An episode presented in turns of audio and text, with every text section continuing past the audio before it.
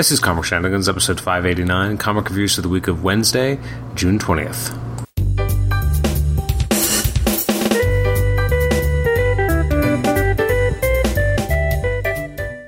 Welcome to the Comic Shenanigans podcast. I'm your host, Adam Chapman. This is episode 589. It's our comic reviews episode for the week of Wednesday, June 20th, recorded on Wednesday, June 20th. Every week we try to take a look at some of the comics that came out on the week before, so this will be going out probably on the, I think, the 25th or 26th. This will be going online.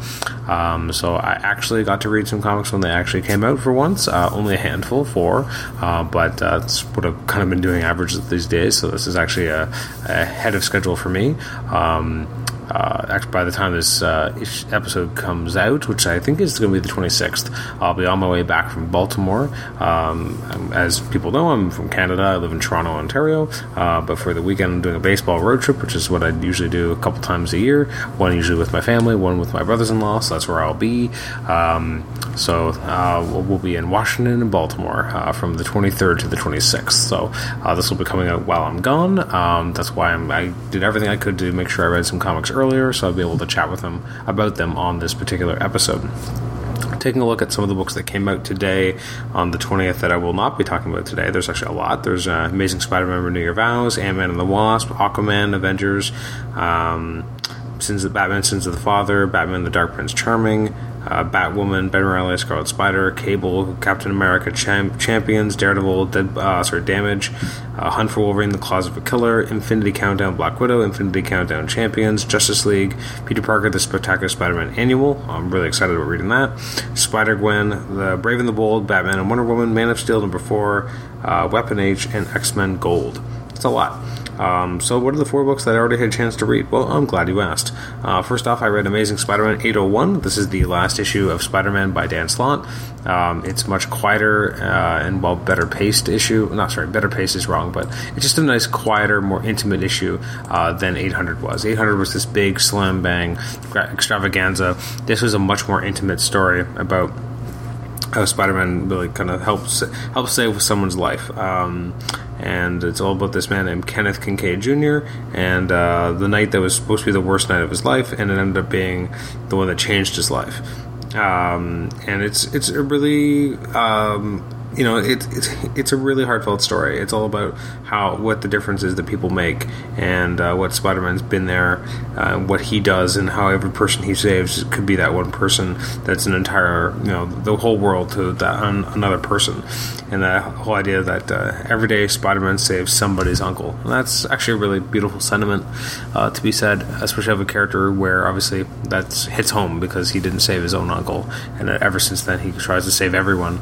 Um, you know, it kind of speaks to the whole, you know, nobody dies kind of business that uh, Dan Slott kind of pushed forward for the character for a while, and uh, you know, it rings true. And I really liked even the cover here, where you know, kind of Spider-Man. It's almost like the people are living in his shadow, people he saved. It's really, it's really something. Um, Marcos Martin is definitely the best artist who could have done this. It's very heartfelt, but there's some great action as well. The artwork is just gorgeous, um, really nailing kind of the Ditko-esque um, version of the Spider-Man character, especially from his early days, and then the more modern kind of take, which is uh, not quite as Ditko-esque. Um, this was this was tremendously enjoyable. Um, this was extremely well done. I'm going to give it a nine. Like this was this is the way I think everyone's going to want to remember Dan Slott for the the quieter issues that he did uh, that weren't just kind of the big crazy plot things, but the the really well done characterizations because they did numerous of them.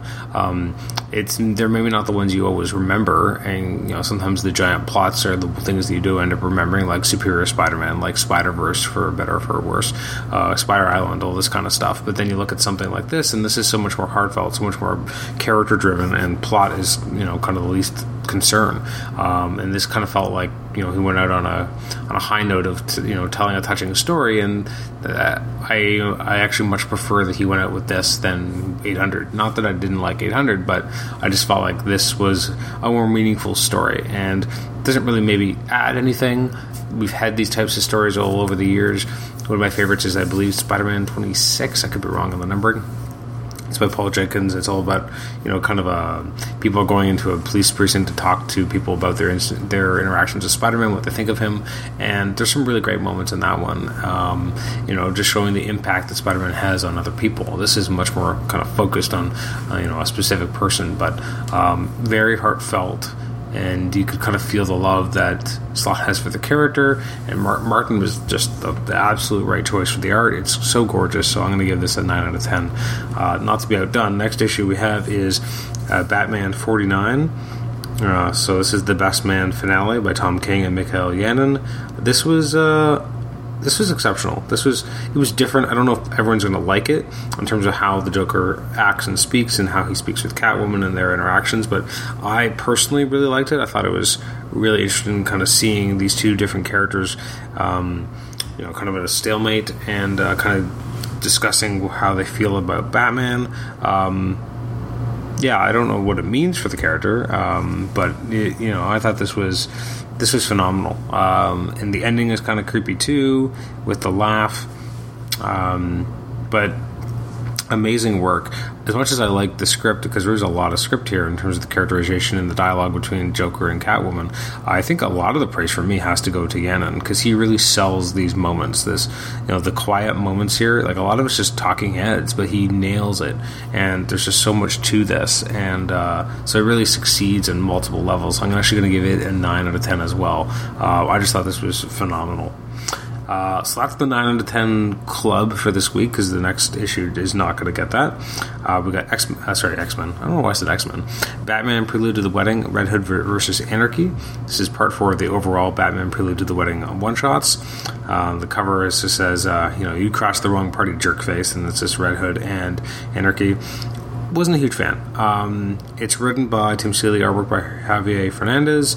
Um, uh, Seeley did do a good job kind of nailing the voice of the character of Red Hood uh, and the way that he's been used in his own book and kind of seeing uh, his compatriots. I just wasn't super sold on. The, you know, I'm not a huge fan of this kind of current version of Anarchy. I didn't really buy a lot of the conversations between Anarchy and Red Hood, um, so I wasn't I wasn't really super sold on this. I didn't really super enjoy it either. Um, so I, am going to give this more like a six. Uh, it was it was okay. It wasn't bad. It wasn't a bad issue. I just I found kind of disinterested. It was probably one of the weaker ones. I didn't really like the Batgirl and Riddler one either, and this kind of felt along the same lines.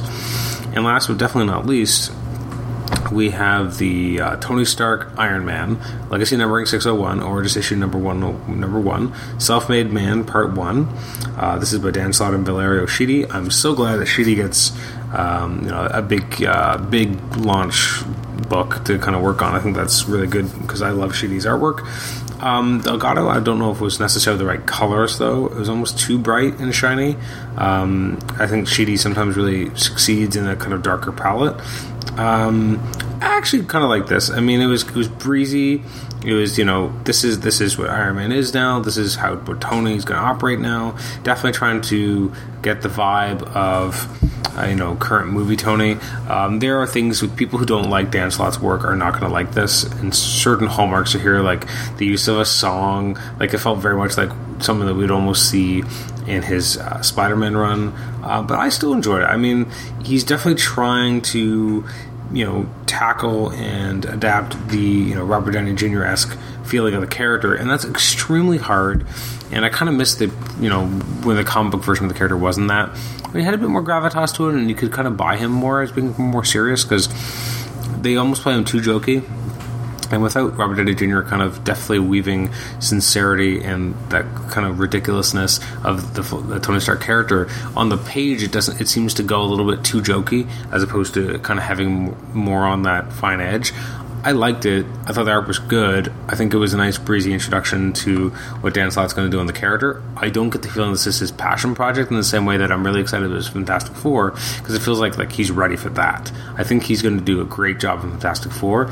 I think he'll do an okay Iron Man. I don't know maybe if this was the greatest start, but I'm you know I'm in. You know like it it sets up new status quo. Um, kind of brushes aside you know the, the, last era and just kind of says that you know this is what Stark is now. This is the company. This is what he's working to do. These are all the kind of the new things he has going in terms of the different you know attachments to the Iron Man armor. The, and I thought that was kind of a cool approach to just kind of dive head on headlong and say like let's let's ratchet up the technology a little and just have fun. Uh, so I, I'm giving it a seven.